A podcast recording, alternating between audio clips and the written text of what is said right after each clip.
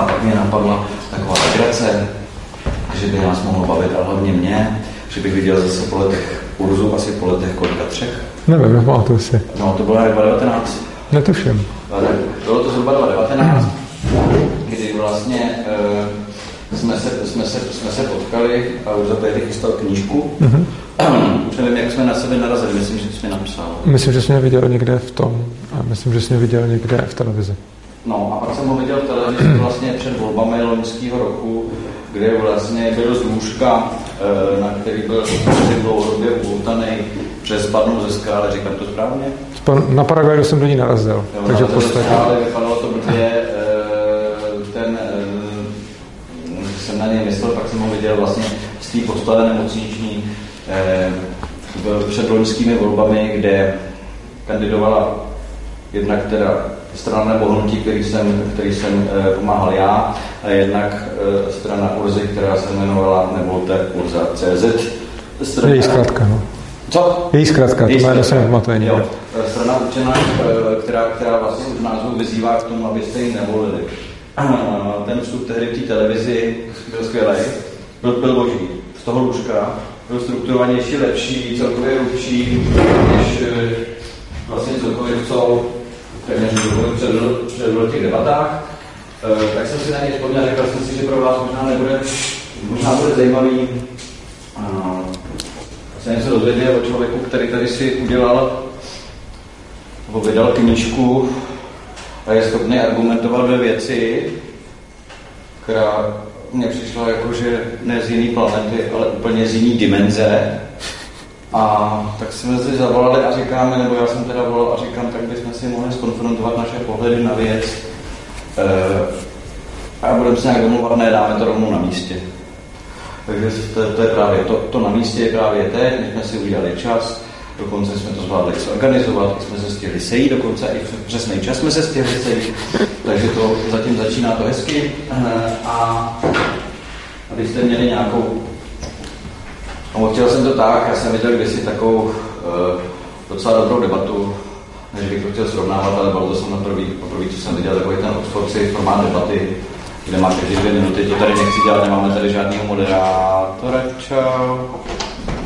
Kde to nechci dělat, ale napadlo mě, že by mohlo být užitečný pro nás všechny si zkusit přepínat mezi dvěma uh, systémama pohledama na věc.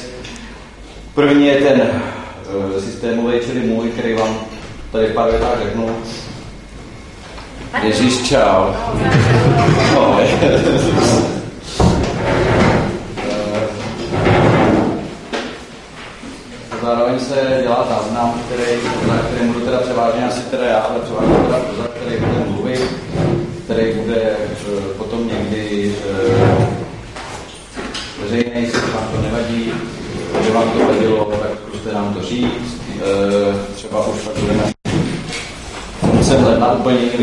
všichni, a možná taky ne, možná budou mít pořád ty stejný. Tak, uh, začnu, co si myslím já, a třeba asi Tady je zajímavá taková věc, že vlastně to, to sezení v lavicích, jak jsem mi pozoroval, vyvolává zažitý automatizmy ze sezení v lavicích v základní škole. Takže ty předvedu ty jsi učitel, to mm-hmm. prostě znáš víc než já. Já jsem na základní škole vyšel třeba jenom jako jedno. A přední jsem byl jedno, od jsem tady. Automatismus teda je, že vlastně první řada se dívá na tebe a reaguje na tebe a ty další řady pak vidějí ty řady před, před nima a uh, koupí si různé myšlenky typu, který bych popsal. Něco řeknu, ne, neřeknu, je to blbý, budou si mě otáčet, možná bych to mohl říct líp a pak to tam máš v té mysli a pak to tam udržuješ, nebo než to A ta poslední řada, tak ta bojuje s mnoha, jak se ty řady, jak se, jak, jsou, jak se vzdalují, tak vznikají různé myšlenky, proto jakoby, uh, myslím, že je taky fajn pracovat s těma zadníma řadama. A nechceš se sednout sem, když jsi tady tak připravil? Uh, no, takže oni pak sedí takhle, jo. Oni pak sedí takhle, pak jsou takhle a někteří sedí potom takhle. No. no tak asi nám nebude vadit, že sedíte takhle prostě. Uh, tak můj pohled na svět je, že zřízení teda je jakoby stát, koukám na to přestát a já, já veškeré své úvahy o téhle věci.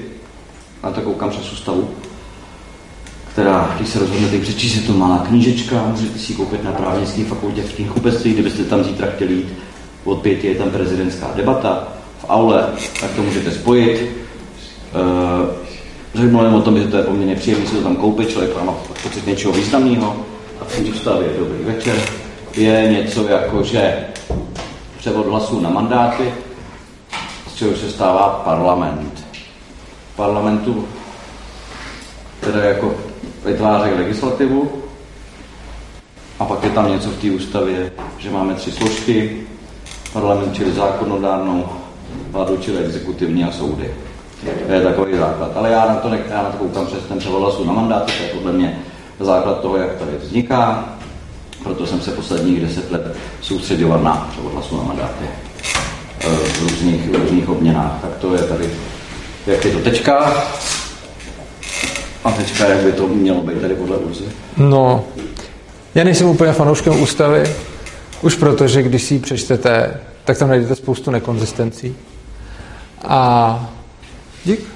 Když se podíváte, já nevím, na uh, listinu základních práv a svobod, tak tam najdete, která je součástí ústavy, tak tam najdete spoustu zajímavých věcí, jako například na jednu stranu, že máme svobodu slova a na druhou stranu, uh, že existuje právo na dobrou pověst. Mimochodem, je to zajímavé, že v listině základních práv a svobod je garantováno právo na dobrou pověst. Tečka. Ne jako když neděláte nic špatného. Každý má právo na dobrou pověst. Takže bez ohledu na to, co děláte, vám listina základních práv a svobod garantuje právo na dobrou pověst. Zajímavý, co? A... Přijde takový jako milý. Je, je to... je to příjemný, a, ale zároveň máte svobodu slova. Jak se tyhle ty dvě věci jako potkají. Jo? Pokud já, já, já můžu říkat, co chci a jsem v tom svobodný, tak uh, jak ten, o kom mluvím, může mít garantováno zároveň právo na dobrou pověst. To nedává úplně smysl. A tak, eh, to je jedna z mnoha, když si to přečtete a díváte se na to kritickým okem, tak tam těch nekonzistencí najdete, najdete celou řadu. Ale to jsem jenom reagoval na to, jak jsi říkal, že vycházíš, že vycházíš z ústavy. A pro mě je problematicky vycházet z něčeho, co není konzistentní a vnitřně si to odporuje.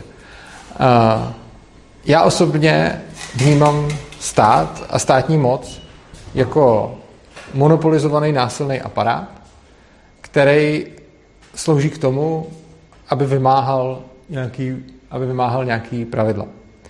A to, čemu daleko víc věřím, je nějaký princip žij a nech žít, což v zásadě znamená, že když nikomu nic nedělám, na nikoho neútočím, takže by nikdo proti mě neměl používat fyzický násilí. Tohle je něco, čemu bytostně věřím a něco, co je se státem vlastně v rozporu. Protože stát dělá to, že vytváří celou řadu zákonů a každý zákon z principu musí být potom nějakým způsobem vymáhaný násilím. A spousta z těch zákonů není jenom to, že by nějakým způsobem chránili naše třeba vlastnické práva nebo tak, ale říkají nám, jak máme žít. A to, co si myslím, je, že funkce, které stát má, jsou sice potřebný, ať už je to, já nevím, třeba vzdělávání nebo zdravotnictví a spousta dalších věcí. Na druhou stranu věřím tomu, že veškeré tyhle ty funkce státu mohou být zajišťovány volnotržně na bázi obou strany dobrovolnosti. Takže si myslím, že stát je uh, jednak zbytný a jednak neetický. Když bych to řekl tak v kostce. OK, OK. Co s tím? No, osobně s tím dělám to, že už, já nevím, 15 let se o to se tím zabývám.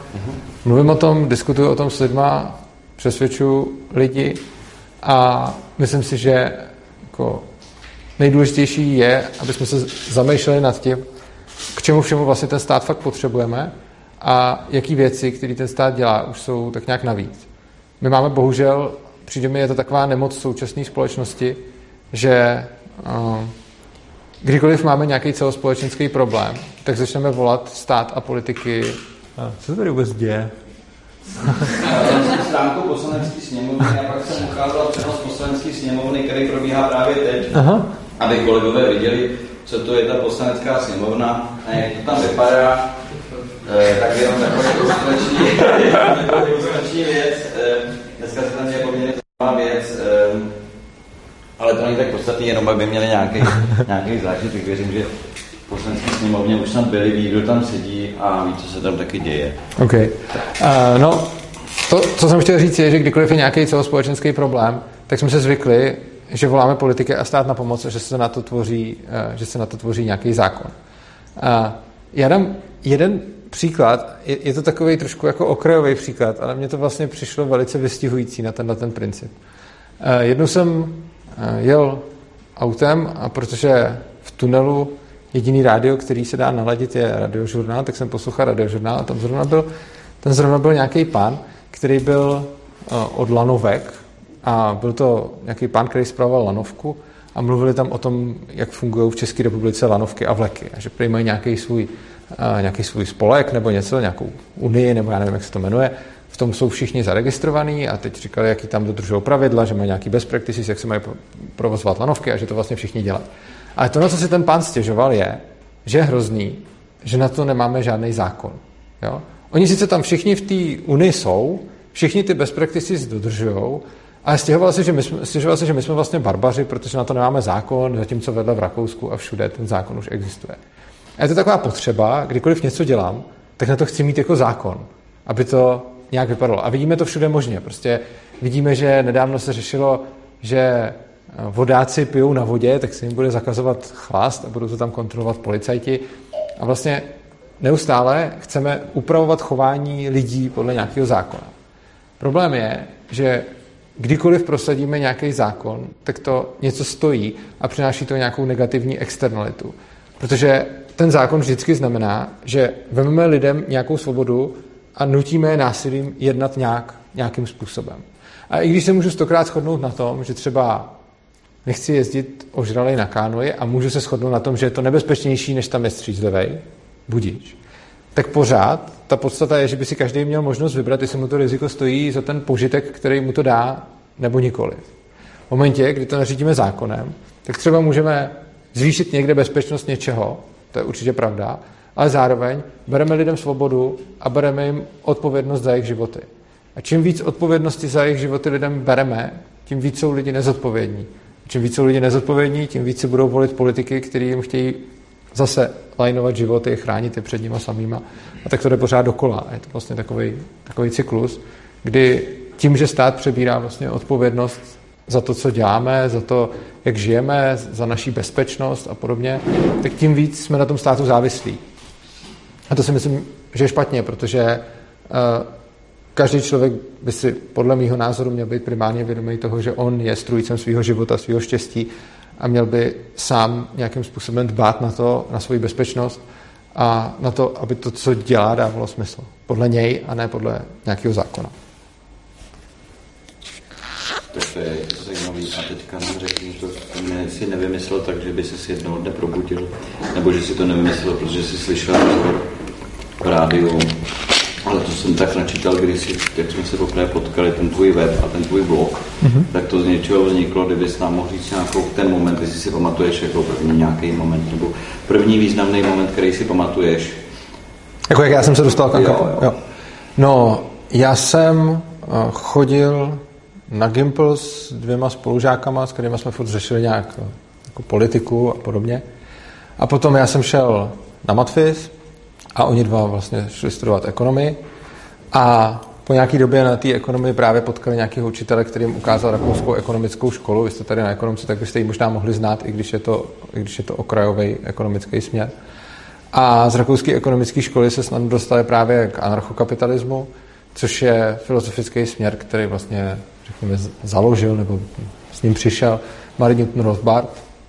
A ty dva spolužáci mi o tom psali a říkali, hej, tohle je jako skvělý.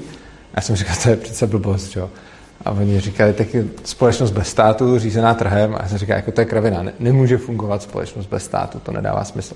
A tak jsme se spolu o tom hádali u piva a přes e-maily a jsme si nějak psali nebo volali, nebo jak jsme se prostě dohadovali. A po nějaké době jsme založili vlastně organizaci Mises.cz, je to, máme web, eh, na který jsme psali různé články. Vlastně všechny ty články byly nějaký libertariánský, čili buď o zmenšení úlohy státu nebo o jeho úplné eliminaci. A spousta těch lidí tam vystupovala jako právě anarchokapitalisti, kteří byli zastánci žádného státu. Já jsem byl tehdy zastánce nějakého minimálního státu. A pak jsem se jednou rozhodl, že napíšu text, ve kterým jsem chtěl vlastně obhájit, že zajišťování bezpečnosti, jako třeba policie a podobně, bude líp ve státu, kde je to nějakým způsobem centralizovaný a že vlastně centrický právo je efektivnější než decentralizovaný právo.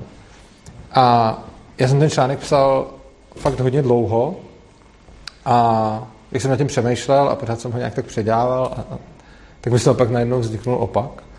A vlastně jsem chtěl napsat obhajobu centrického práva proti policentrickému a potom mi z toho vzešel opak a myslím si, že tak asi od té doby bych se mohl považovat za anarchokapitalistu, i když jsem si to tehdy takhle neřekl. Ale teda zní to, jako když to někomu řeknu anarchokapitalismus, tak to je dost teda, nevím, co vám to spouští. Možná byste nám mohli říct, kdo se kdo to slyšel třeba poprvé, má z toho nějaký pocit, tak jaký, nebo když jste to viděli, jaký z toho máte pocit? Může to vizuální způsobem. Dál? Můžu se jenom zeptat, kdo to slyšel poprvé? Zvedněte ruku. Takže jo, takhle, takže většina, drtivá většina už, to mám radost, to se mi líbí. A kdybyste nám mohli říct, jak má vás to slovo působí? Proč? Co tam je za pocit? No, tak máš slovo anarchie a to myslím máš jako asociální spíš jako negativně než jako pozitivně, takže celkově potom co ti to spojení působí jako A kapitalismus máte rádi, tady chcete být negativní. A jste kapitalisti? Kdo chce být kapitalista? Jste na vysoké škole ekonomiky, čím, chce, čím chcete být? Že má, čím mají chtít být, jako, nevím. Teďka jedou hodně, ty viděl jsem teda nádherný, má mladá fronta dnes teďka, eh, teda ne dnes, ale minulý týden máme bezvadný seriál o těch, jak, jak ty, co dřív prodávali těm důchodcům ty Hrnce. Ty hrnce Ty šmejdy, Eh, tak teďka mají nový hobby, že ženské jim prodávají EZO kurzy, různý kouči, jo. No, takže jsem chválil, autorovi jsem to chválil. A, eh, ale já mi taky nevím, jestli někdo z vás chcete nebejt kapitalist, kapitalista. Máte pravdu, jak na mě taky tak působilo. Na mě to působilo, že mě něco zničí, to slovo. Anarcho. No, Jakože vyjdu ven, podobný pocit jsem měl za covidu, když jsem každý den ráno, když jsem byl v tom centru dění, kde jsem ráno vstával. Jsem, jsem se vodil v pět ráno, říkám, Ježíši Kriste, já vyjdu ven. Tam to vdechnu, padnu mrtvý na zem a co bude se synem, co bude s rodinou, že jo. Tak jako ten, mě to působí to slovo jako ten chaos tam venku, kde, kde mě prostě něco čeká nějaký nebezpečí. Anarcho mi tak přijde. no, to slovo má takovou vlastnost, že v podstatě všechny naštve a je zajímavý, že lidi, kteří třeba si to ode mě poslechnou a líbí se jim to, tak mi vždycky píšou a píšou mi, že bych měl změnit ten název a, a je zajímavý ale, že přibližně půlka z nich mi řekne, nemůžeš v tom názvu mít anarchii prostě. Anarchie je negativní. A ta druhá půlka řekne, nemůžeš v tom názvu mít kapitalismus. Kapitalismus je negativní. A je pravda, že kdo tak nějak přijme to jedno, tak většinou odmítá to druhý a kdo odmítá to druhý, přijímá to první. A já tomu tak říkám ze dvou důvodů. Ten první pro mě hlavní je, že, že to tak původně pojmenoval teda Rozbart a hlavně to tak pojmenoval proto, že to dává smysl a že to je logický a že to slovo popisuje to, co to je. Protože je to jednak anarchie a jednak kapitalismus. Je to volnotržní anarchie. No teď mluvíš jako vědec. Ano, No. já jsem mnohem víc vědec než marketér. No, vidíte, takhle mluví vědec, vědec, který chce jako věci popsat přesně, na druhé straně jako tam venku máte kolik milionů voličů? Kolegové? No to seš tady ty.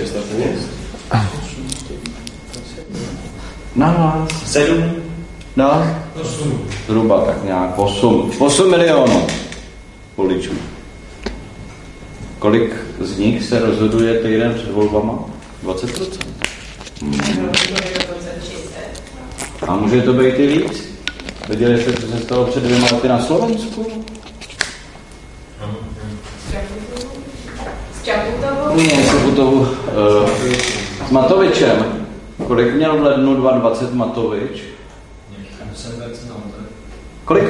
Myslím, že nějaký 7 nebo No a kolik měl, a, a o kolik to na? 28. 25, jo.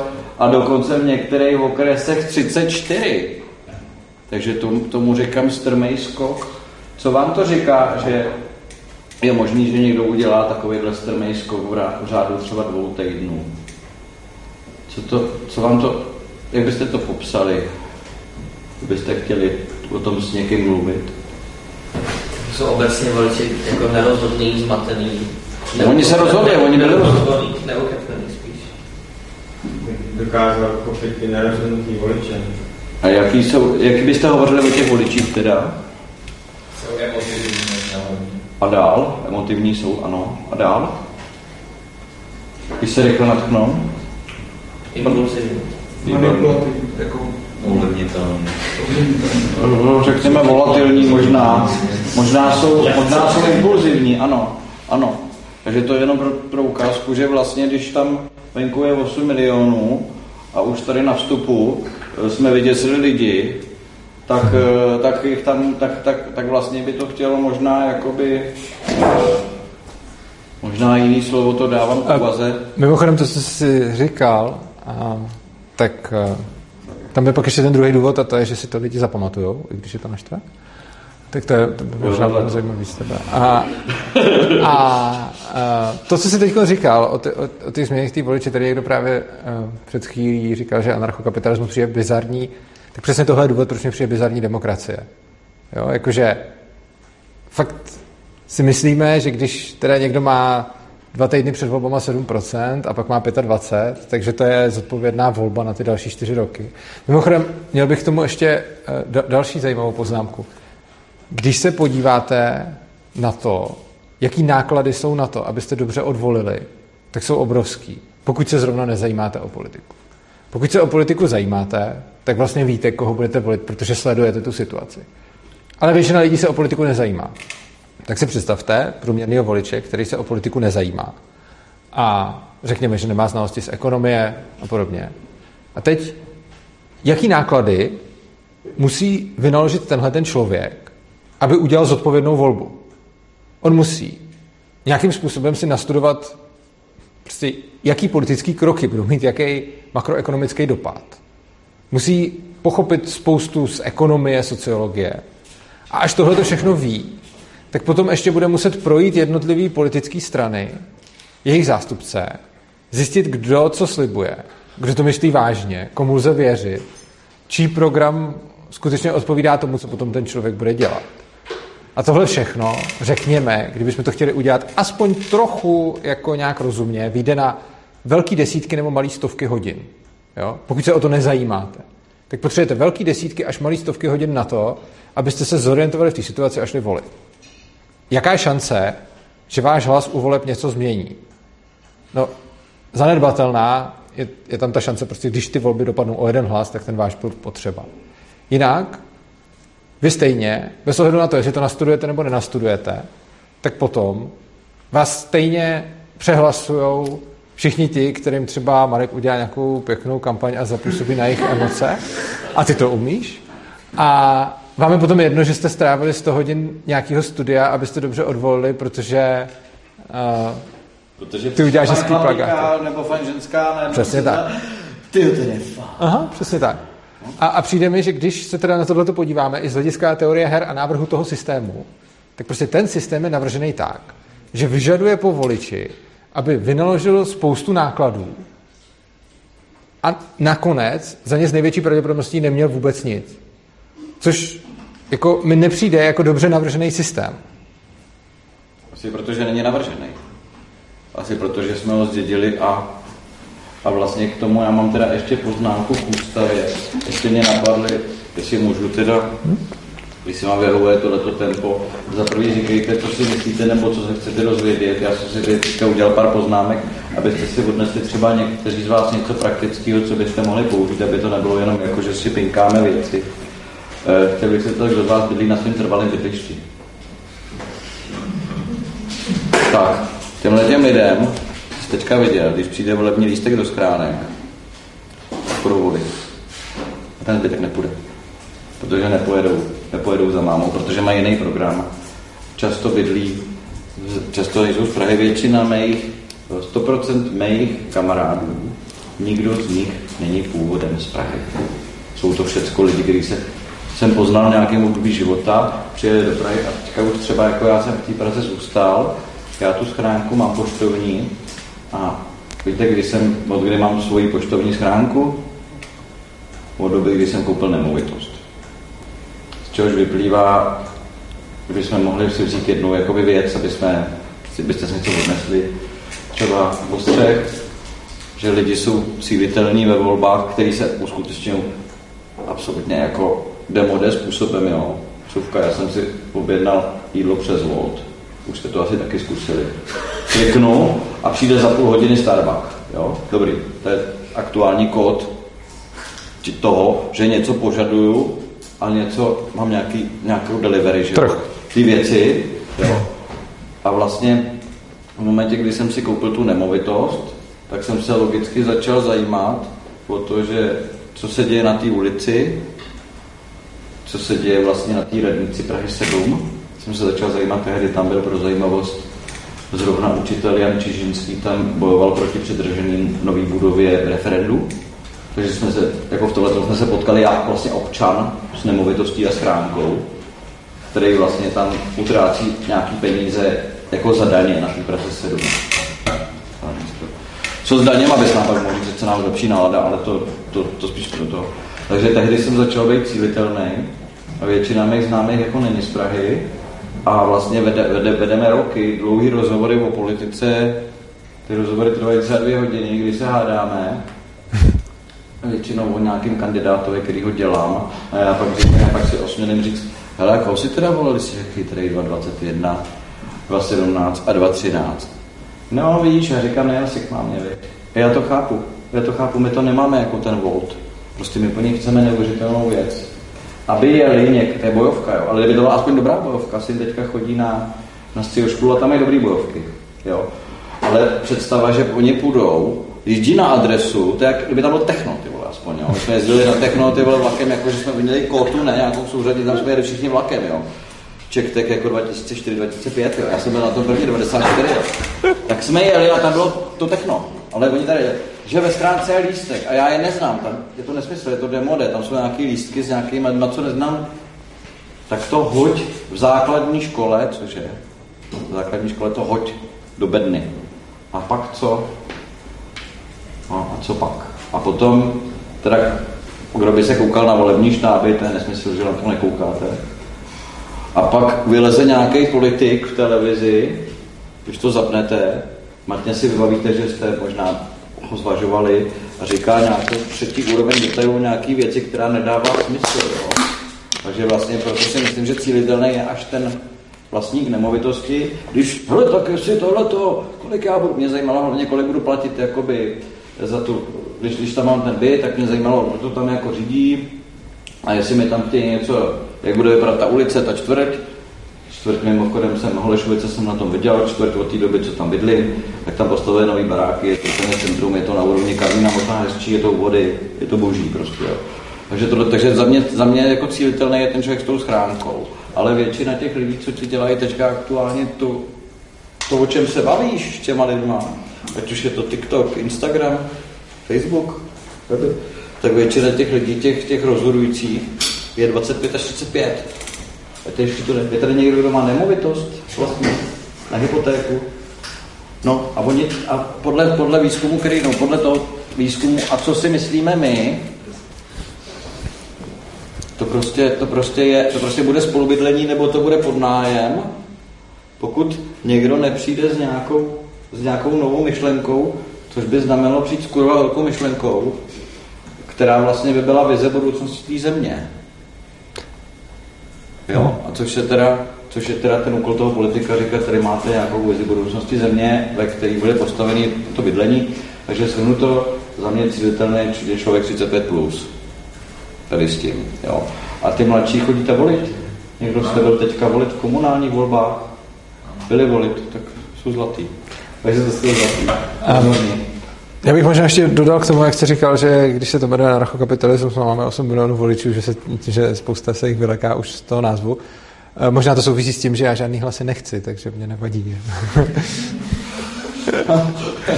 Bez, ne, to je samozřejmě jako to je na tom to zajímavé vlastně, že tady jakoby, že tady jakoby, já si právě, eh, když jsme se bavili minule, tak říkám, hele, tak to pojď prosadit. Myslím si, že by se dalo, myslím si, že, myslím si, že jako těch, těch volných voličů aktuálně, máš tam milion. Milion propadlý. To já nechci. No dobrý, tak kdyby si chtěl, tak dobrý. tak to je právě to, že právě eh, tady Urza chce popularizovat tuhle tu věc, že jo, vidíte, že namotal teda i mě, jako by. no, že já se taky přemýšlím, teď mi přišlo nějaký, to byste neřekli, jo. Mně přišlo do datové schránky, ne, jako to je vrchol, jo. Mně přišlo z finančáku, jo. Nějaký, asi 30 zpráv, přišla vám, asi vám nepřišel daň z nemovitosti, ale přijde vám jako daň z nemovitosti, což je, to designovali ten, ten, tu, ten, ten formát té A4 někdy před 30 lety, kde je napsaný uhraďte, uhraďte, jo. Jakože prostě takhle teďka už nedělá. Se neříká uhraďte lidem, teď se takhle nemluví s lidmi, ty lidi takhle na to nejsou už jako nastavený. Ale ten stát, my asi ani nemusíme jako říkat slovo anarchokapitalismus, ale vlastně ten stát s nimi jedná tak už na úrovni toho warningu. Jo. Těch věcí, co po tobě chce, že vlastně ty se ty ani nepotřebuješ je děsit víc, podle mě, už děsíme dost. Jako. Ale ten, ten formát, uh, mě to připomnělo, když se podíváš na sčítání lidu, no. jak to vypadá, když po vás stát chce nějaký informace. Čo? Přijde vám formulář sčítání lidu k tomu x stránkový PDF s návodem, jak to vyplňovat a je to neuvěřitelný oprus. A když to nevyplníte, tak se to dostanete pokutu. Uh, protože se to může dovolit. Oproti tomu, když třeba nakoupíte někde něco v e-shopu a pak vám přijde takový ten jako dotazník toho, jak jste byli spokojení, tak uh, jako je na tom vidět, že když se na to můžete vykašlat a oni to potřebují po vás, tak vám to dají ve formě, která je vyladěná na to, abyste na to klikali. A sedí na tom spousta lidí, kteří jako fakt se snaží, aby vám přišla zpráva, kterou hned pochopíte na první pohled a kliknete tam to, co oni potřebují, abyste klikli. Čili aby vám to dali v co nejpříjemnější podobě a aby jste to prostě udělali dobrovolně. A to, tohle mimochodem ukazuje na jako, tenhle ten princip ukazuje na to, že když něco musíte dělat povinně pod hrozbou pokuty, tak každý kašle na to, aby vám to nějak vyladil, aby to pro vás bylo příjemný. Protože jste sankcionovaný pokutou, takže si to nějak uděláte a ten čas všech těch lidí se vyplejtvá. A není to jenom v dotazníku, je to, je to úplně ve všem, co si musíte nějakou službu zaplatit na daních, takže si ji zaplatíte. A teď jako kvalita jejího poskytování je v podstatě irrelevantní už potom, protože jim to může být dost jedno. Oproti tomu v momentě, kdy něco uh, vám má někdo poskytnout a vy si máte vybrat, jestli mu za to zaplatíte nebo nezaplatíte, tak ty lidi se můžou přetrhnout, jestli, aby vám tu službu prezentovali takovým způsobem, jaký pro vás bude přijatelný a dobrý. No já když to poslouchám, tak samozřejmě přemýšlím. Uh, vlastně my jsme to celý jako zdědili, že jo, ten systém tady se psala, jenom teda ještě další věc v ústavě, jsem několik let řešil vlastně za svý politický jako éry. Jak jsem řešil, jak se postavit k ústavě. Asi víte, jak ústava vznikala, nebo proč vznikala. Víte někdo, kdy vznikala? 1917. Ne, ne, ne, my máme napsanou novou. My máme novou napsanou, tady byla revoluce 89. Po té revoluci vlastně došlo k tomu, že, eh, že se tady eh, prezidentem stal Václav Havel, ale ještě vlastně neměli tu legislativu ani nevěděli, jak vládnout. A když se podíváte na ten seriál České století, kde je to mimořádně dojemný, vlastně to, když přichází občanský fórum eh, vlastně jednat s tehdejší předsedou vlády Ladislavem Adamcem, který vlastně nepochopil, že končí jedna éra, ale eh, jeden chlapík to tam pochopil, eh, špičkový komunista Marian Čalfa to pochopil, že je konec a i pochopil, že Havel a ta jeho parta jsou sice jako fajn lidi a stojí vlastně v čele čele hnutí, který teďka způsobí tu revoluci, ale neznají tu proceduru toho vládnutí. Takže v tom seriálu je krásně ukázaný, že říká pán Havel, vy byste se rád stal prezidentem, ale nevíme, jak, nevíte, jak na to.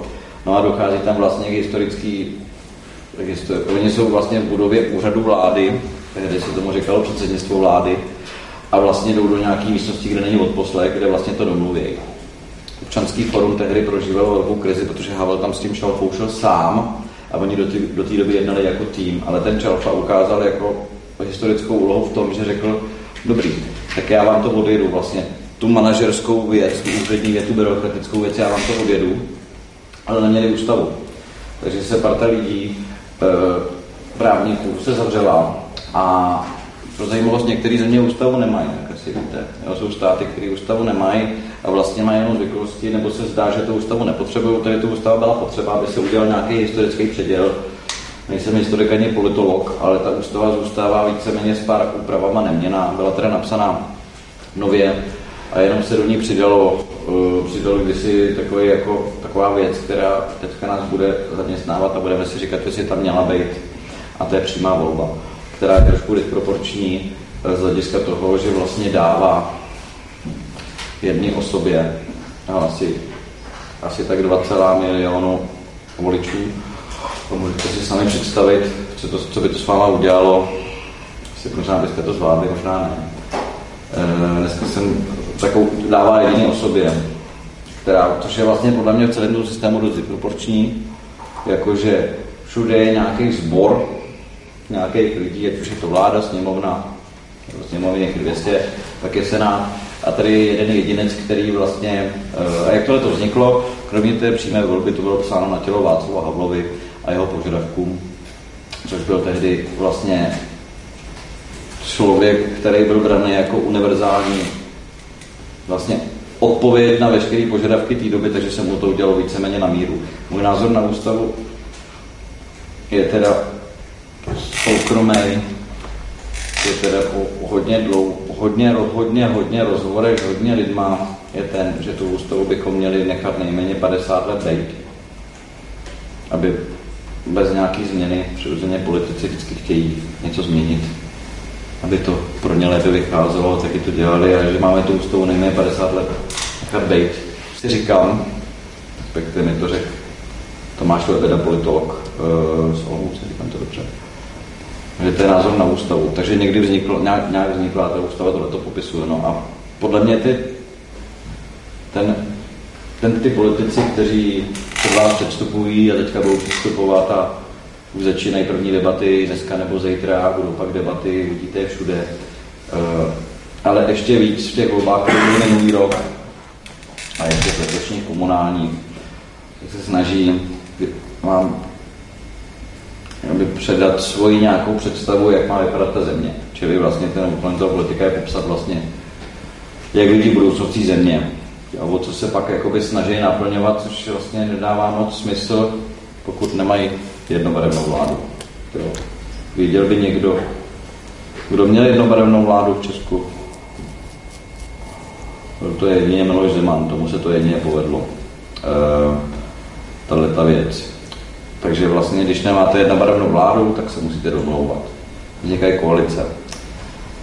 E, český volební systém je napsaný jako poměrný, to znamená, že poměrně podle toho, kolik jste získali těch mandátů, jste v sněmovně a tam se dohadujete s těma svýma partiákama nebo soupeřema, jak dáte dohromady tu vládu. Poměrný systém má svůj důsledek v tom, že od roku 1993 dokončili funkční období pouhé čtyři vlády. Všechny ostatní vlády padly, že vytvoří nestabilní vlády. Jo, to je jenom jako na dokreslení, abyste věděli, že vlastně jak je ten systém napsaný, jak říká Roza, že je nadizajnovaný, tak to, o tom nadizajnování se dalo bavit v roce 91, 92, 93, kdy se to jako nějak jako nastavovalo a pak později v roce, nevím, kdy byly první senátní volby 96, kdy vzniknul senát a byl první senátní volby což ten systém, podle Petra Pidharta, systém brzd a protivách, měl nějak stabilizovat, což ho stabilizovalo do toho cyklu, který teďka vidíte. No a my se teďka na to koukáme a říkáme si, jako co dál. No, co dál s tím, co, co vlastně udělat, co vlastně, jak, jak, by, jak by probíhal výběr daní. Ale to ti povím za chvilku, jenom mě ještě napadlo k té ústavě, že podobně jako v té, když jsme se tady bavili o tom, že vznikla jako teď nově, tak ta předchozí ústava tam měla že jo, zakotvenou vedoucí úlohu KSČ hmm. v tom.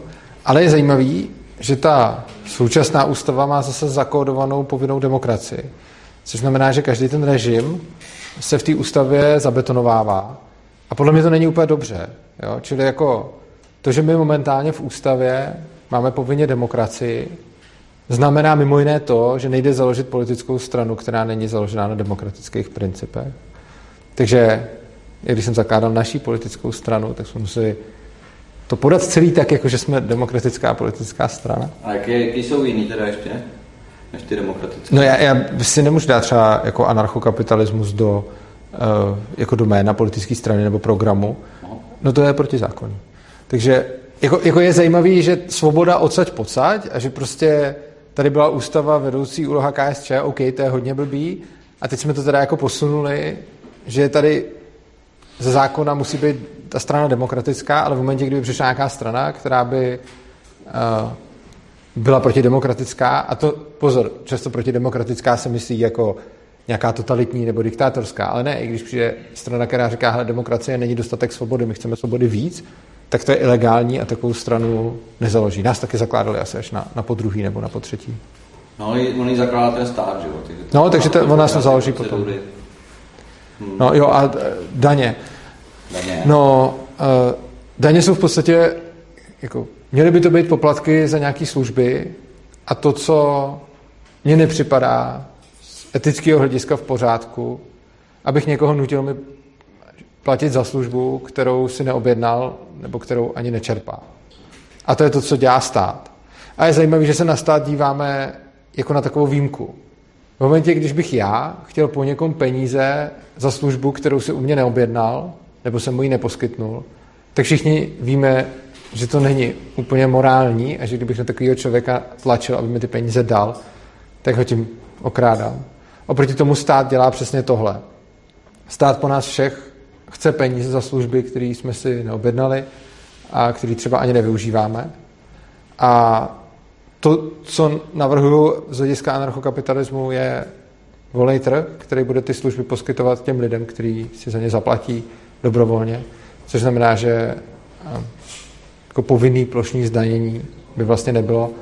A myslím si, že by ani nemuselo být a že ho nepotřebujeme. Ono samozřejmě, když se pak podíváme na spoustu těch jednotlivých oblastí, tak eh, se nad každou dá dlouho přemýšlet, jak a jestli by to mohlo fungovat bez centrálního řízení. Já jsem přesvědčený, že ano. Pokud by vás to někoho zajímalo, můžete se podívat třeba na moje stránky urza.cz a tam to různě rozebírám. Ano? Mě by zajímalo, pane Hoza, vy tu ideu aplikujete výhradně na vnitrostátní tady prostředí, jestli tomu rozumím. Jako kdyby, dejme tomu, eh, Česko bylo ostrov na kterém by to mohlo fungovat. Rozumím tomu správně, takhle to tak nějak prezentujete.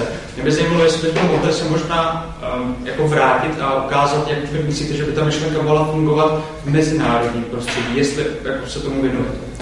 No, jako nemyslím si, že Česko by nutně muselo být ostrov, protože úplně to stejné, co říkám pro Českou republiku, byť to nějakým způsobem pasuju na Českou republiku, tak by se dalo aplikovat i na ostatní země, čili by takovýchhle jako prostorů mohlo být víc. Ale pokud se bavíme o tom, jako vztah, o vztazích mezi státama a mezinárodních vztazích, tak jako státy jsou vůči sobě v podstatě v, jako v, ve stavu anarchie. V, v tom smyslu, že státy nad sebou nemají žádného jako jednoho centrálního arbitra. Neexistuje nějaký nadstát, který by mohl eh, všechny státy jako nějak soudit, nebo který by nad nimi měl jako absolutní dominantní převahu. Takže v podstatě jednotlivý státy vůči sobě jsou na téhle úrovni vlastně ve stavu anarchie. Rozumím. Nevím, jestli jsi to zeptal na tohle, nebo... No v podstatě jo. ano, jako mm-hmm. rozumím. Akorát teď mi teda napadá analogie, nebylo by to potom jako mění Miloše Zemana, třeba za Elona Muska nebo Jeffa Bezose, jelikož jako podobný míry by se ten anarchokapitalismus pravděpodobně jako vyvinul, nějaký jako korporátní prostě zabírání um, území, na takový stát, no. kterým tomu říkáme prezident sílu. Za A asi Maska radši než Zemana. A za B, uh, za B, ano, rozhodně by v tom světě, ale to v každém světě, byly nějaký entity, které by byly mocnější než jiný. Tomu se nevyhnete. Nedokážete nikdy, nikdy, a myslím, že to není jednak možný a jednak ani žádoucí, udělat prostředí, který by bylo rovný v tom smyslu, že všichni jedinci mají uh, stejnou moc a že všichni jsou stejně vlivní. To nejde. A i když se o to snažili prostě komunisti, tak stejně vymysleli systém, kde bylo nějaký politbyro a tak dále. Takže prostě na tohle to můžeme zapomenout. Otázka potom je, jak, to, jak tohle to může vypadat v praxi.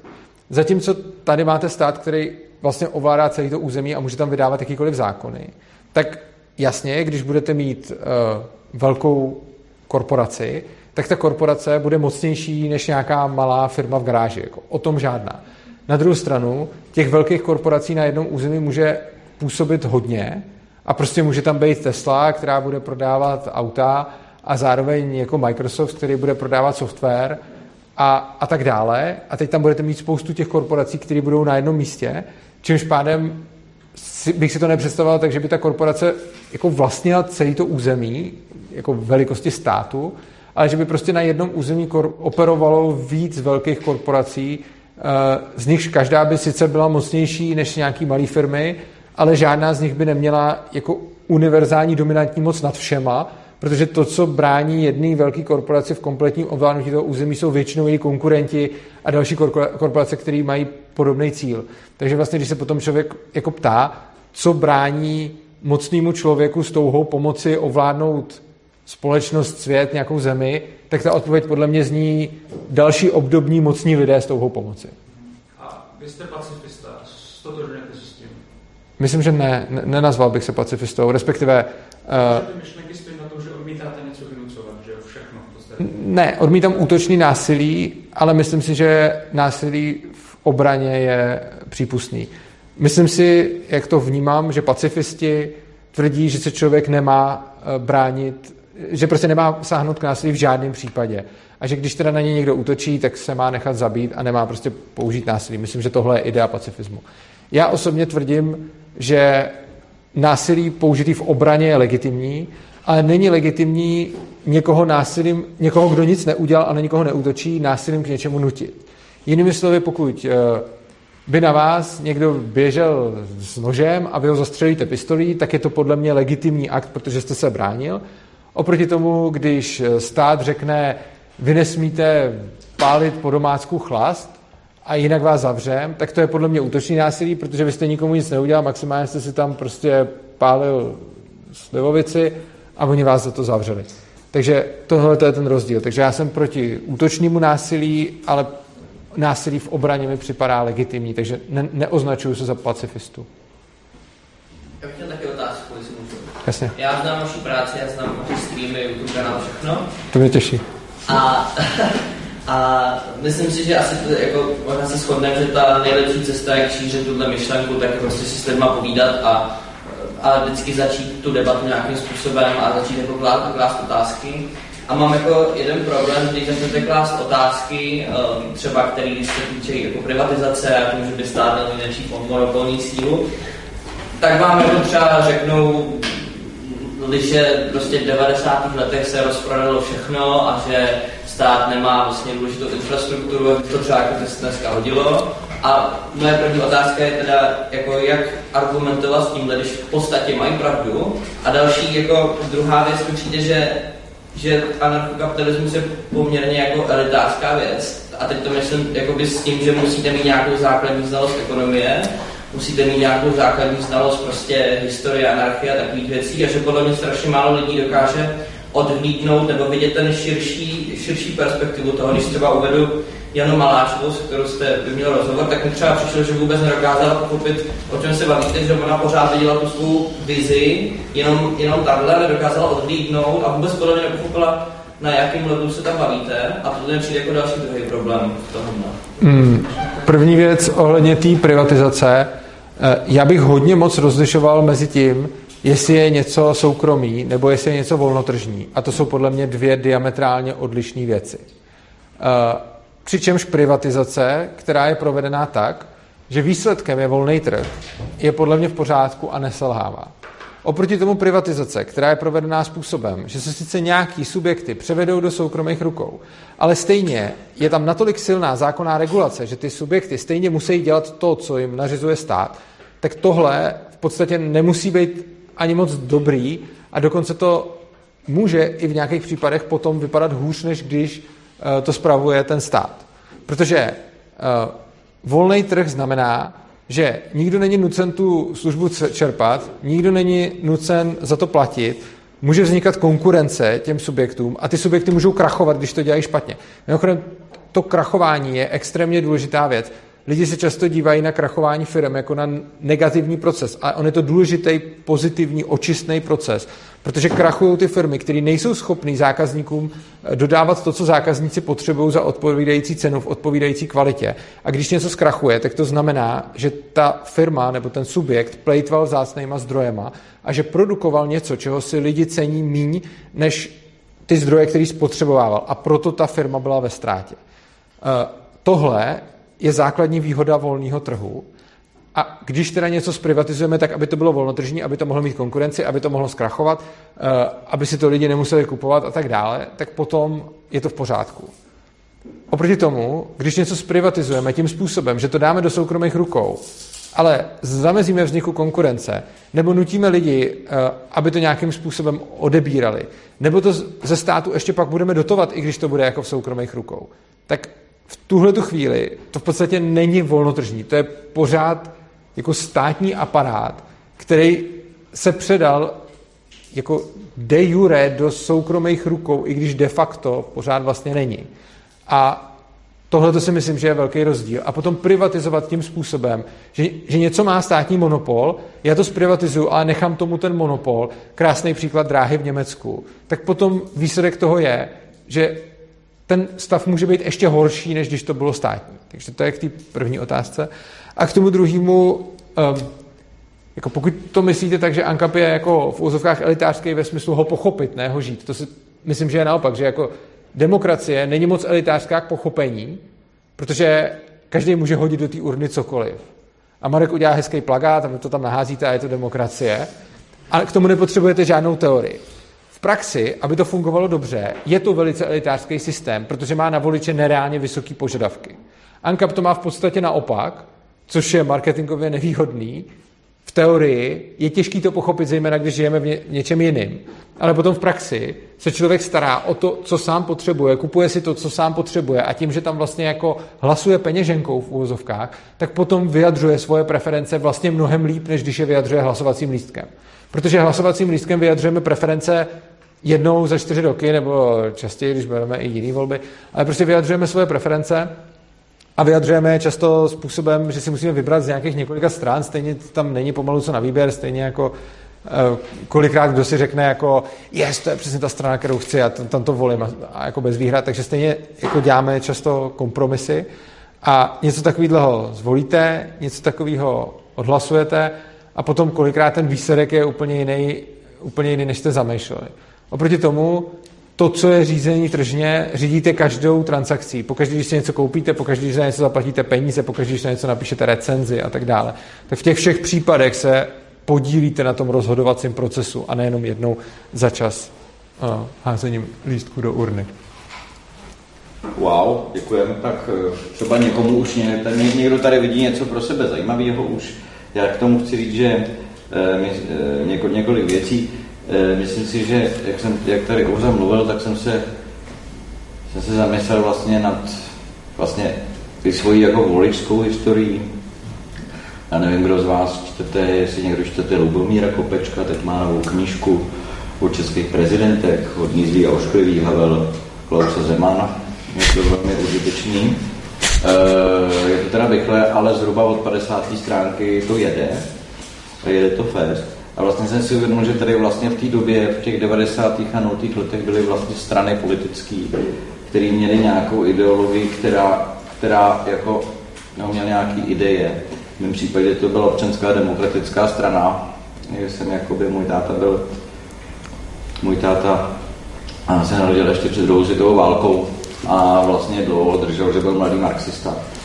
E, což se teďka zase vrací ta ideologie, ale pak po revoluci takže já jsem logicky pravičák, takže jsem jako pravičák. E, takže mě přišly zajímavé myšlenky, které říkal Václav Klaus.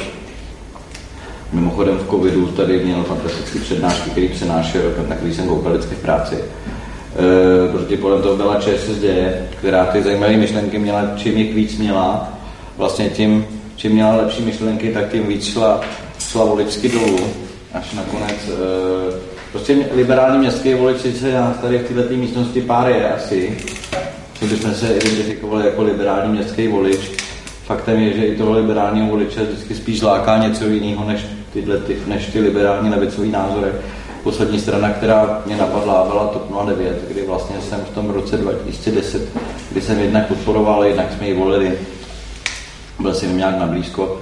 Eh, To byly věci, které bych vlastně podepsal i dneska. Můžeme říct, jako, že jediný rozdíl mezi Topkou a ODS vlastně pro mě v té době, i dlouhodobě byl jestli korona nebo euro, nejsem ekonom, ale vlastně to se vlastně jim povedlo, jim se povedlo vytvořit projekt spolu, takže se nemusíme my liberální městští voliči rozhodovat, jestli Topka kvůli euru nebo ODS kvůli koruně a volíme, volíme spolu.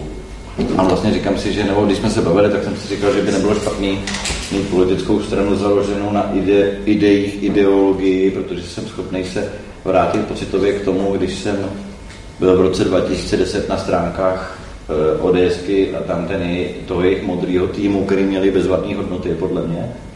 Měli tam asi 10 hodnot, eh, který podepsali dneska to samý, eh, to samý tehdy ta topka, ale dneska ty strany založené na té ideologii moc nemáme a nemáme, a když jsou, tak nemají vhodný hlasatele a zakladatele, který by to dokázali prodat.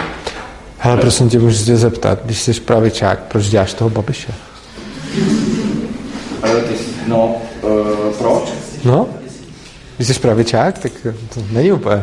A moje, moje pravicovost není tak, není, tak podstatný aspekt OK.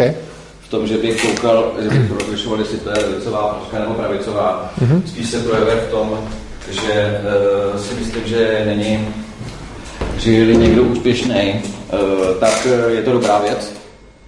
To je, to je asi, moje, asi moje pravicová věc. A ano, absolvoval jsem, několikrát jsem projel Skandinávii, uh, a jakože taky fajn. Jo. Ale vlastně, a nevím, jestli bych chtěl žít ve Spojených státech, když jsem tam hodněkrát byl, nevím. A nevím ani, jestli vyhovuje Česko. Ale, to, ale vlastně ty levicové myšlenky, které tady jakoby, když jste, když jste poslouchali, leden 2013 ČSSD měla 33%. Jo. Loni vypadli ze sněmovny. Jo. Můžete říct, že hnutí ano požralo. Ano, částečně ano. Ale neměli, ale neměli, je tam ten problém s tím, že když se mění předseda ze zakladatele nějakého dalšího, tak ty české strany to prostě nedají. Logicky máte nějakou oblíbenou kapelu, co kdyby tam odešel hlavní představitel, s tím, že tam našli někoho jiného, tak budete na koncert, a říká, kde je? No teď, teď je tady tenhle, že jo. No to není ono, to jako nás nebaví. No ale my jsme ta kapela, že jo, tak to jako nefunguje. Ten X-faktor nebo ta DNA, nebo jak tomu chcete říct, se prostě nepřenese. Jo? Kvíni, jo. To je oblíbený, ano, to je oblíbený příklad Queenie. Queenie samozřejmě jako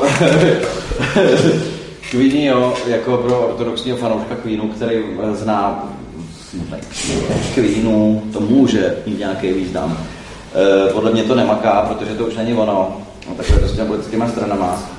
Proto si myslím, že by se uživila další, že by se uživila strana, za, která, by, která by mluvila o ideích, když vlastně sám nevím, jaký by ty ideje pro tu budoucnosti České republiky měly být, asi protože nejsem vlastně ideolog nebo teoretik, ale chtěl bych vám říct ještě dvě věci. Za prvý, myslím si, že doporučuji, to není vidět, ale co mě napadlo, kdyby tady Urza si, si řekl, že by si to chtěl testnout, prakticky pro vás všechny, i teda pro Urzu, možná, že kdyby se z té jeho knihy vytahal pár populárních myšlenek, že by se dali podrobit že by se dali veřejného mění, abyste viděli, jak to vypadá prakticky, eh, tak eh, tady bude komunikace. Eh, Dejme tomu, kolik to stojí, dá se vydat a kavy, to asi víte, co to je telefon online. Už se v poslední době upouští od face-to-face rozhovorů na ulicích už za covidu, zejména v Americe, kde máte 300 milionů občanů, se to prostě už nevyplatilo, celý Biden byl dělaný jenom online. Uh, dělali se hloubkové rozhovory, uh, už se nedělají fokusky, teď se věří tomu, že se dělají hloubkové rozhovory, takže je to jeden na jednoho výzkumníka. Ale sport protože proč? Protože u fokusek se začalo věřit tomu, že ten dominantní člen té fokusky ovlivňuje ten zbytek, ano, je tomu tak, ale se tam jdou zajímavé věci. Se dělá tohleto, takže by šlo udělat tuhleto kombinaci katy kavy, telefonu s online, 800 až 1000 respondentů, eh, tři až čtyři vlny trackingu, to znamená, že si jen dobíráte vlastně odpovědi na ty otázky. Jak jste se ptali asi ten trend, abyste věděli, jeden průzkum vám nestačí, potřebujete, abyste věděli trend, potřebujete kolik? Logická otázka. No. Kolik už je trend? Jeden, dva. Tohle to, třeba když máme takovou tady bod A, bod B, je to už trend? Trend 3. A profit teda potřebuje 3 až 4, takže podle peněz. To by stálo to by stálo 800 až 900 tisíc e, komplet, ale může to být taky méně, když vyhodíte když vyhodíte e, FGD, e, ty fokusky a, a tracking uděláte jen dvakrát. Takže za tohle byste mohli, no vy, vy třeba ne, ale vy taky. Myšlenky tady máte, můžete si dát tam i nějaký vlastní, tady si můžete, máte návod, tady si můžete stáhnout knížku, eh, nebo si napsat vlastní, to je jedno, a tady tím si můžete tady tím s kolika procentama populace to rezonuje a jak to má znít, protože se samozřejmě dělají i testy kreativy. Ale já bych tady netestoval vizuály, já bych tady testoval texty, hesel, testování hesel. A když si trošku Časté bez DPH. jo, já byste mi to nemetovalo, protože vlastně bez něco, jak asi víte, se, když se pro cenu, tak to, to, říkáte, že to je bez DPH, to se pozná profit, že se nemusíte ho doptat, ale bez DPH, to je bez DPH. Takže říkáte, no to je tolik, tolik a tolik bez DPH. Takže asi tolik by to stálo na rok. Wow. Tak, abych vám ještě abych ještě něco řekl, když jsme tady na půdě vysoké školy, tak bych to ještě, jsem si to vlastně, ještě co mě napadla. Ještě tady byl jeden dotaz, může být dotaz? S radostí. Já ano. jsem měl dotaz, vy jste, vy jste mluvil o těch, o těch lídrech, a že když, když zakladatel strany odejde z té strany, takže ta strana automaticky padá. A mě by zajímalo, jak to bude fungovat hnutí ano. Odejde lídr? Hmm. Jak to bude fungovat, to, neví, to nikdo neví. Já jo. Ty jo. To ví tady Urza, tak Urza to ví, když to ví. Podle mě ani ty nemůžeš věřit, že by ta strana byla něco jiného než Babiš a, a lidi, kteří jsou kolem něj. Otázka je, jakoby... Když odejde, tak to padne, ne? Jako co? Myslíš jako v preferenci, když odejde, kdyby odešel Babiš no. z čela hnutí ano, že by hnutí ano padlo v preferencích? Tak jednak v preferencích a jednak jako Babiš to předá někomu, kdo bude jeho loutka. A, no. no. To, vy jste dobrý, vy tohle, to, to, jsou, to jsou zajímavé scénáře. Uh-huh. no, těžko říct, vytvoří to, by to, překreslilo by to, jako přeskládalo by to skládečku. Ale lidi, ta otázka fascinuje, co by pak bylo, jako by byly nějaký nějaký naše jádro. Jste, jste, jste naše jádro? Ne. No, tak je bezvadný. Co pak bude, ty? Hmm. Mě zajímalo, kdybyste vzal normální stranu a kdybyste vzal ano, tak jestli, jestli si myslíte, že ten, že tradiční strana byl stejný, to řekne tradiční stranu. Myslíte tradiční stranu? Víte, tady bylo dlouho to dlouho, takže ty strany měly nějaký sídla, tam dělali nějaký lidi. Lubomír Kopeček, první díl, uh, éra nevinnosti. V roce 90 začaly nějaké politické strany, ty měly nějaký sídla, dělali tam nějaký lidi, nějaký lidi vysílali, vysílali v průběhu voleb, ať už na pozici, na pozici premiéra, předsedy sněmovny, na rezorty, na magistráty, nevím na co všecko, vysílali a jakoby ty strany žily, jakoby takový, řekněme, stranický život nebo týmový život, ať už to bylo kolem Václava Klauze nebo kolem Miloše Zemana kolem Josefa Luxe, který bohužel pak zemřel nejvýraznější postava. Josef Lux, který dokázal s jeho 6% tyjo, dokázal vyjednávat s těma velkýma stranama, se kterými byli v koalici, takže odcházeli z toho jednání všichni úplně vytočený a dosáhl vždycky svého Josef Lux. A tak on byl, to, to byla jeho schopnost. Jako ty vole, takže on uměl jednat, no. Ovládal zemi, bohužel zemřel, takže jako Bůh ví, jak by se díval dneska Josef Lux jako na tu scénu, ale vlastně Jediné, co tak vidíme, je, že občas to komentuje Václav Klaus, víme, že to je provokatér, že jo. Víme, že prostě tento miluje, že miluje říkat výroky, kdy lidi prostě úplně nějak na to reagují, prostě je to silná emoce. A vlastně jakou máte, a vlastně když já sleduju ten politický trh, Tak co tam máme? Máme tam vlastně nějaký vehikl, zvaný občanská demokratická strana, kde vlastně máte nějakého člověka, co tak nějak ani nesedí do osobnostního profilu vlastně jakože toho voliče, ale sedí, je pod něco podobného jako ten zakladatel, je to profesor. A Zachaus byl taky profesor. Takže profesor ekonomie, fajn. Ekonomie, to je podle mě, já vám řeknu, jak mi zní ekonomie. Ekonomie mi zní jako, že, že rozumím tomu, jak funguje stát, jak fungují firmy, jak se vydělávají peníze a že prostě rozumím tomu, kde vytvořím ten zisk. A když jsem ekonom, tak si nechám skonzultovat, hele, jako s někým, když si beru hypotéku. Jo, tak bych se šel poradit, protože vím, že tomu bude rozumět. Jo. Petr Fiala, politolog, což je software, vlastně eh, on tu katedru založil, takže mu můžeme být vděčný, je to prostě velká osobnost, jak miluje Brno. Jako velký z, z brněnský FSS z politologie vycházejí lidi, kteří se nestratili.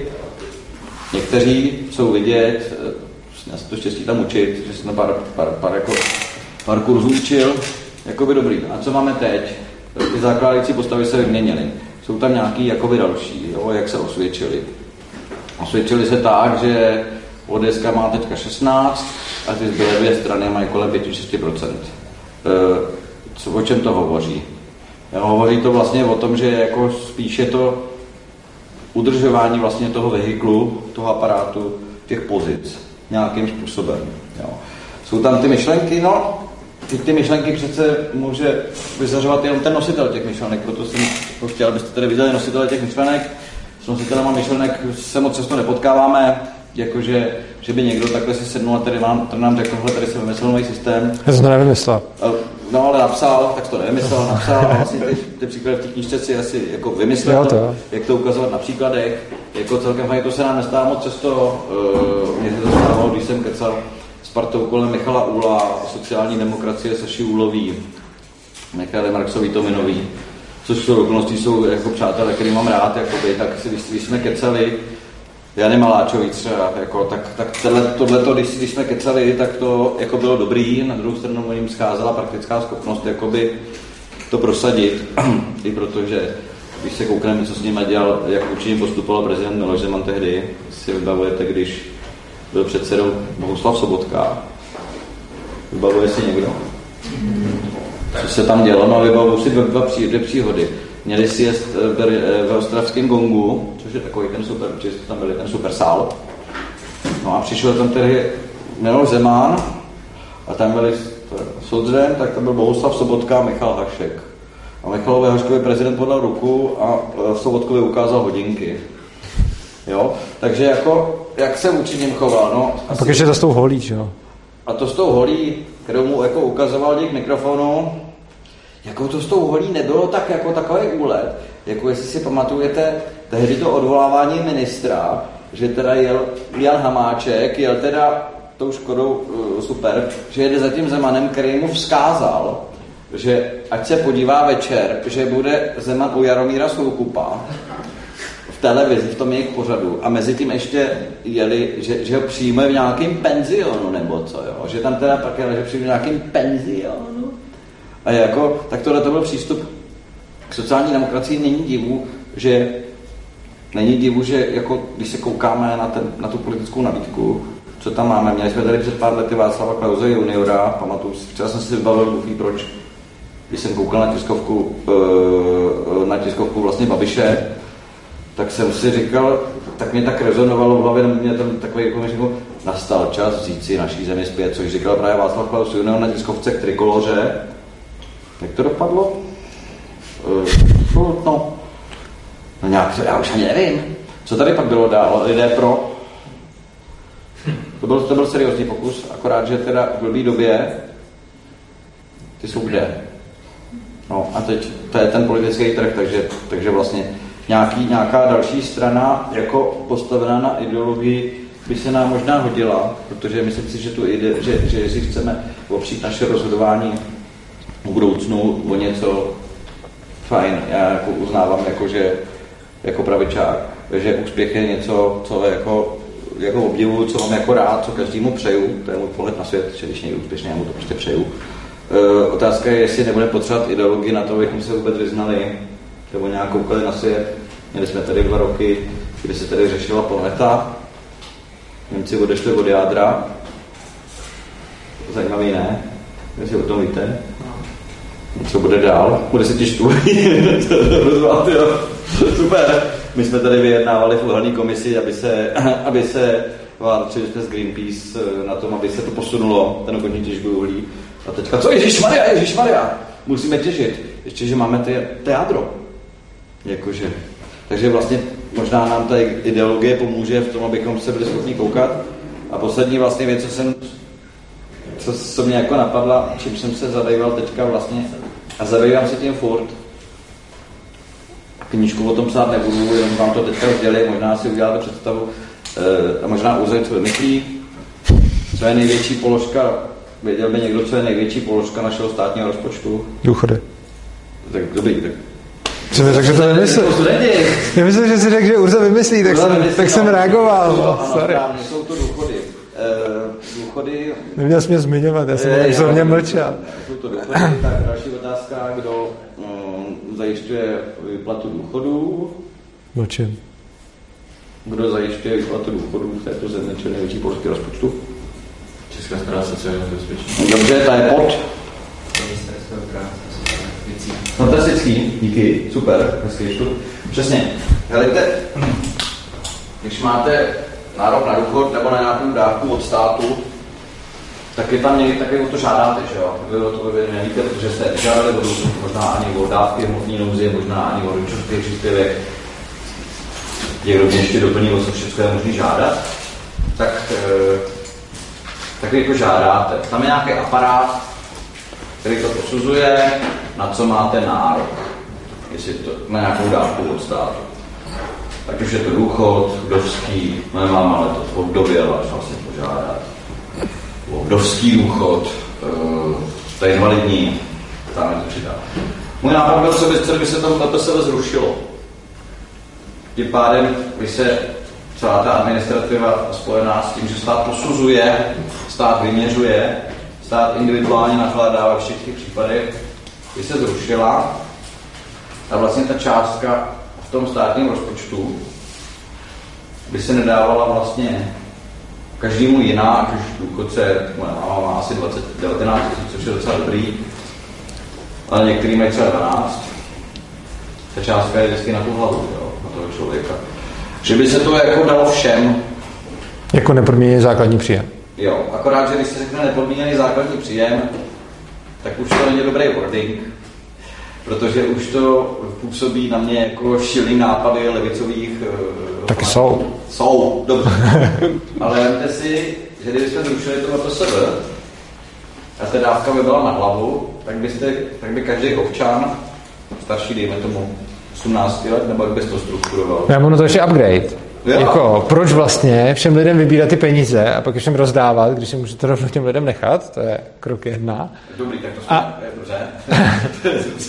A potom uh, obrovský problém v základním příjmu, jako i když se tím sníží ta administrativa a všechno, tyhle ty argumenty chápu, ale problém největší nepodmíněného základního příjmu je, že vytváří lidi závislí na státu. A prostě máte stát, který vám bude dávat prachy. Vy jako tahle generace, která to ještě nezažila, kdyby to přišlo za 10 let, tak si budete pamatovat, že jste někdy žili bez toho, aby každý dostával nepodmíněný základní příjem a bude to v pohodě a že jste žili a že jste taky neumírali hlady. Jenže, když se potom podíváte o x let do budoucnosti za další generace, tak ty už si budou myslet, že bez nepodmíněného základního příjmu bychom všichni pomřeli hlady. A prostě tohle je, tohle vnímám jako největší problém toho nápadu, protože když se podíváme na všechny možné státní zákazy a regulace, tak ten svět bez nich v nějaké době fungoval a fungoval v pohodě a fungoval dobře. Potom přišla nějaká státní regulace a potom si lidi začali myslet, že bez té regulace by tady byla apokalypsa. A to stejný by se stalo s nepodmíněným základním příjmem a úplně s čímkoliv dalším vlastně. A když se podíváme prostě na to, třeba z jakých důvodů byly zakazované drogy, případně jak přicházely regulace zbraní a podíváme se na svět před a po, tak fakt nezjistíme, že svět před byla apokalypsa a potom, co se to zakázalo, tak to najednou začalo být v pohodě. Prostě tohle to žádný data neukazují. Přesto dneska si lidi myslí, že když je to zakázaný, tak je to asi kvůli bezpečnosti. Ono ani není. Když se podíváme na důvody e, zákazu drog třeba, tak ty s bezpečností ne, jako a zdravím lidí neměli vůbec nic společného. To, to, to, to, ty důvody byly úplně jinde a byly i veřejně tehdy, tehdy sdělovaný. Ale pointa je, že dneska, když to tak máte, tak si myslíte, že eh, je tady ta regulace, takže má nějaký smysl. Obdobně, když se podíváte na to, jak byly dřív rozdílné nabíječky na telefony, potom se v podstatě všichni krom Apple sjednotili na USBčku a potom přišla od Evropské unie uh, nějaká legislativa, že všichni musí mít sjednocenou nabíječku, což bylo až poté, co už v podstatě všichni sjednotili, teď to bude jenom buzerace Apple, ale jinak už jsou sjednocený. Ale když se na to budeme ptát další generace, tak si řeknou, jo, tykon, kdyby nebyla tady ta evropská legislativa, tak každý telefon má jinou nabíječku. Jo? A je důležitý si uvědomit, že fakt ty regulace nefungují tak, že prostě přijde regulace, protože je něco hroznýho a pak se to změní a je to najednou dobrý. Když přijde regulace něčeho, co je fakt už průser, tak to nepůjde. Vys prohybice alkoholu v Americe ve 20. letech. Prostě. V momentě, kdy celá společnost chlastala, tak to, že se jim to zakázalo, bylo úplně k ničemu prostě. To, to se tím nevyřešilo a muselo se to zase zrušit, protože se ten zákon reálně nedal vymáhat. To jediné, k čemu tyhle ty zákony jsou, je, že se vezme nějaký problém, který v podstatě neexistuje nebo je úplně minoritní, udělá se na to legislativa a potom se řekne, OK, bez té legislativy by to tady nešlo. A základní příjem by podle mě měl tu stejnou vlastnost, že kdyby ty všichni začali dostávat peníze od státu, tak my budeme ještě vědět, že to jde bez toho, ale naši vnuci a vnučky už si budou myslet, hej, tak bez základního příjmu by tady lidi umírali na ulici a, a všichni by byli v háji. Takže to je můj hlavní důvod, proč nesouhlasím s tímhle. No, já jsem se, chápu, chápu, já jsem se vlastně chtěl zeptat vás, co si myslíte, kdyby se to zavedlo, to znamená, že máte nárok na nepodmíněný základní příjem od státu po nějaký výši, na který by se spousta chytrých lidí hrozně dlouho hádala, jaká má být ta výše. Ale v mém, mém návrhu, o který jsem zvažoval několik let a pak teda opustil, ale eh, tak je to něco kolem 12 000 korun. A na to nemáš se současně rozpočtu? Já nejsem minister financí. To je jednoduchá matematika. Takže, takže jasně, ale já to, to řeším můj minister financí. A ono to nemáte peníze. To není můj, to je jeho problém, já jsem politik. Chápu. Je, to, to, tohle je dobrý, to, jako. To, to, je jako, tak eh, si je má sehnat, ne? My jsme si za babiče půjčovali za, na negativní úrok. No já když se jenom podívám na to ekonomický, na ekonomickou stránku věci, tak když jsem já počítal základní příjem z toho, co je reálně k dispozici, tak, tak to vychází asi pět tisíc na člověka na, na, na Dobře, měsíc. Tak Ale mně se strašně líbilo tohle. To, to, ukazuje, to ukazuje všechno. Já jsem politik a říkám 12, a že na to není, to je druhá věc. Volte mě, říkám 12. A to je, jako, je to skvělý příklad. Já vlastně. neříkám, já neříkám že, to, že na to není. Já říkám, že to je starost eh, člověka, který ho deleguju na to, aby ty peníze získal. Vlastně, že, to, že já neřeším ten celek. Jo. Já řeším to, že aktuálně vlastně vyplácím, ta administrativa něco stojí, je to mega resort. Vemte si, kde jsou všechny ty úřady práce, kde to všude je, kolik je tu lidí, je to mega. Je to největší, jedno z největších těles vůbec, co je. A já navrhu to, já jdu teďka vlastně třeba kandidu ve volbách a říkám, zrušíme to, propustíme, už jsem zapomněl to číslo, tolik a tolik lidí. Každý ode mě dostane peníze, ať už je to důchodce, student od 18 let. No a nějak, nějak jsem si s tím hrál nějakou dobu a říkal jsem si, to dává smysl, nejvíc by se mi si líbilo to, že vlastně všichni lidi, kteří se zvyšující se věkem chodí žádat od toho státu, kde sedí zaměstnanec státu, který buď se chová jakoby milé, to se taky vůbec nechová milé, kde já musím čekat, kdy mě přijme, v jaký bude náladě, tak vlastně to tam nebude. Čili vlastně to, to uživatelské rozhraní toho státu, který nutně zdědím, protože nemůžu všechno předělat, jak si správně řekl, nemám na to peníze.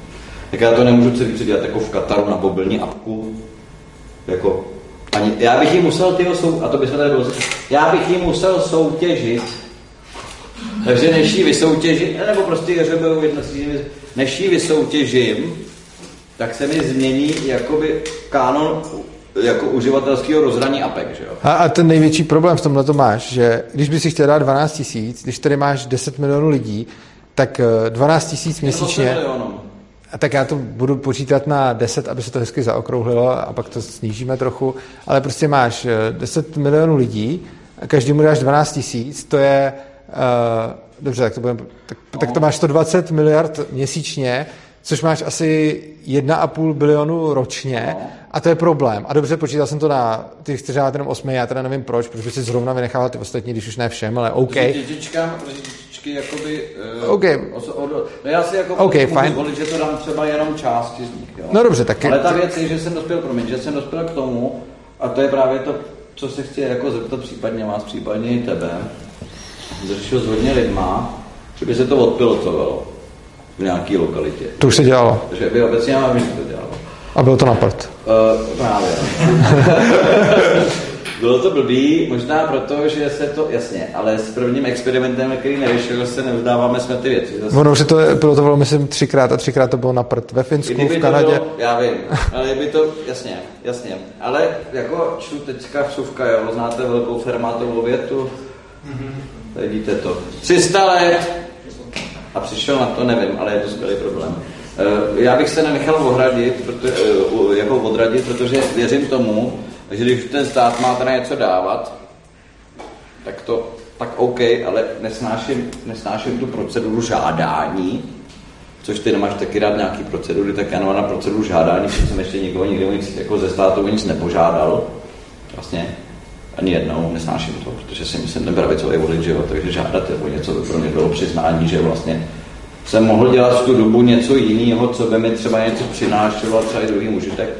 Ale kdyby se to odpilotovalo v nějakém regionu, asi by záleželo, jaký region, tak jako většina těch modelů, co jsme dělali, vyšla tak, že ty lidi by se vysrali na to něco dělat.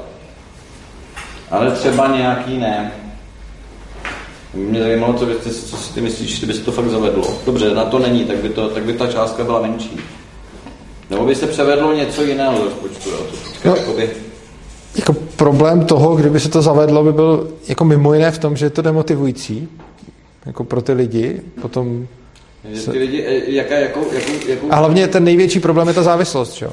Prostě uděláš z toho lidi závislí na státu a to je podle mě jako největší průser, který ho můžeš jako dosáhnout.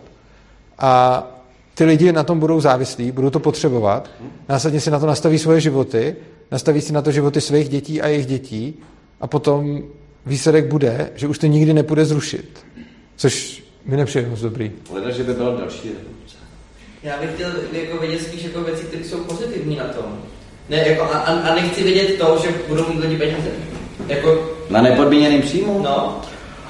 Co jsou na tom pozitivní? No. E, e, je, to otázka, je to otázka, jak se koukáte vlastně na to, co má být teda ten stát, jo? Tady, tady Urza říká, že ten stát vlastně, nebo i jako vychází z toho, že to zdědili v nějakou chvíli, přichází generace politiků, ale přichází 200 politiků, kteří to jdou obsadit a pak spousta dalších, kteří to obsadí, něco si myslí o světě. Nějak to chtějí dělat a hlavně chtějí být znovu zvoleni.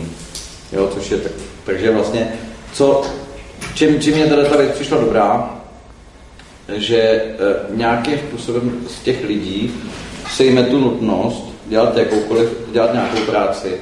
Když jsem posledních pět let koukal na, na afinitu Čechů, vlastně stěhovat se nebo jezdit za prací, není moc vysoká. Slováci to mají mnohem jinak a to nemají tak kvalitní systém vlastně, e, jako, jako třeba český dráhy je výborný systém. Za čtyři hodiny v Ostravě. Ale zkuste si jet z Nitry do Košic. Nebo do Bratislavy. Tam, ty tam nejsou přímý linky. Protože se to neuživí. Přesto ty Slováci, nebo přesto nebo právě proto, ty Slováci jsou ahoj, je večer, jako už jste to vydrželi, Můžeme končit, ne stejně? Co? Končíme už nějak, ne? Uh, jo, už v podstatě, v podstatě to, ale to, zatím z toho teda nevypadlo, nevypadlo, by se to nemělo zavést, mně se ten nápad hrozně líbí. Připadá, že, že má poten, připadá, že má, připadá mi, že má potenciál. No, já se obávám, že má potenciál. Má no. velký, no. ano, otázky. Myslím, že by byl problém, že by to žádná strana potom už nikdy nezrušila. Mm-hmm. Stejně jako třeba přímou prezidentskou volbu, jako když potom ODS zavedla ten těch poplatek 30 korun a Paroubek na tom udělal celou kampaň. Že by ty lidi si na to přesně nechápat brzo zvykli a hrozně by se bránili, kdyby to někdo chtěl vzít. Mm-hmm. A nehledě na to, jak špatný by to bylo, tak žádná politická strana by do toho nešla, to by bylo totálně sebevražda. To je pravda. Kdyby se ta částka snížila a našli jsme nějaký jiný zdroj příjmu, Já vím, no, ale jako 30 korun vyhrál Paroubkovi komunální volby. Jasně. To bylo 5 tisíc za měsíc, Mhm. komukoliv. To by nikdo jako... To pravda. byli všichni podle mě. no a měli by na to. To, to, A to by se jim ale dal. A k čemu by těch pět tisíc vlastně jako bylo? No, mělo to být původně 10 tisíc. A byl by... Ale i těch deset, jako. Čemu by bylo? No jako, když si představíš důchodce, Eh, Hovořím do, do důchodce. jakože zrušíš důchod a nahradíš to tím, že všichni z těch peněz dostanou rovným dílem prostě jakoby příspěvek měsíční, jo? No, A k tomu ti ostatní bylo taky pracovat, co jsou A, a ti, co vlastně... Ale můžou, mají- nemusí.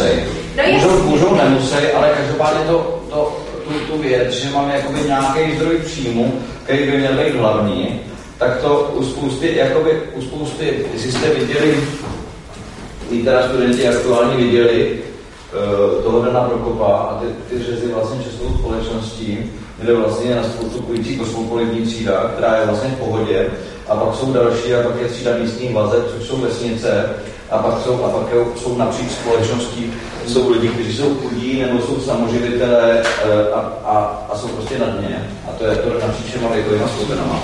Tak když se na to koukneme, tak jako, jako úhel pohledu mi to, mi to přijde jako celkem fajn jako ke zvážení, protože co s nimi chci jinak dělat. Buď jsem jako levicový politik, ano, já to hodně. A to, to znamená, že vyměřu do nekonečna, do nekonečna jim přidávám ty peníze, že jo? Když jste viděli, levicoví politici do nekonečna přidávají peníze. Zvyšují důchody, no, zvyšují mzdy, Zadlužou stát. Oni zadlužují stát ne, levicoví a pravicoví politici. Máme asi sedmi nejmenší zadlužení v E, mezi státama v EU. A vlastně, co bychom mohli vést tady debatu, jestli je A teď se zvyšuje největší rychlostí. Já si myslím, že, já si myslím, že zadlužit se, jakoby, když, když kupovala PPF Outučko, tak to, tak to financoval asi 12 bank, který žebrali, aby si mohli líznout. Když, když firmy jako dělají nějaký, nějak, nějaký biznis, tak to financují banky, pro všechno je to výhodný. Domnívám se, že vlastně i ten, domnívám se, že jako jet bez dluhu jako stát, že se ten stát, že se to, že se to zastaví, že se zpomalí s dluhama. Jenže stát netvoří ty hodnoty, stát ty peníze rozhazuje. Je rozdíl mezi tím, když si půjčí, Jo, jo. jako když si půjčí firma, která na ten dluh pak vytváří nějaké hodnoty a vydělává, tak je to rozdíl, než když si půjčí stát, který je pak rozhází. Protože půjčku státu, který ty peníze rozhází občanům, nelze přirovnávat k tomu, když někdo si půjčí, aby založil firmu. To lze přirovnávat k tomu, když si někdo půjčí na dovolenou. Ne, nemusí.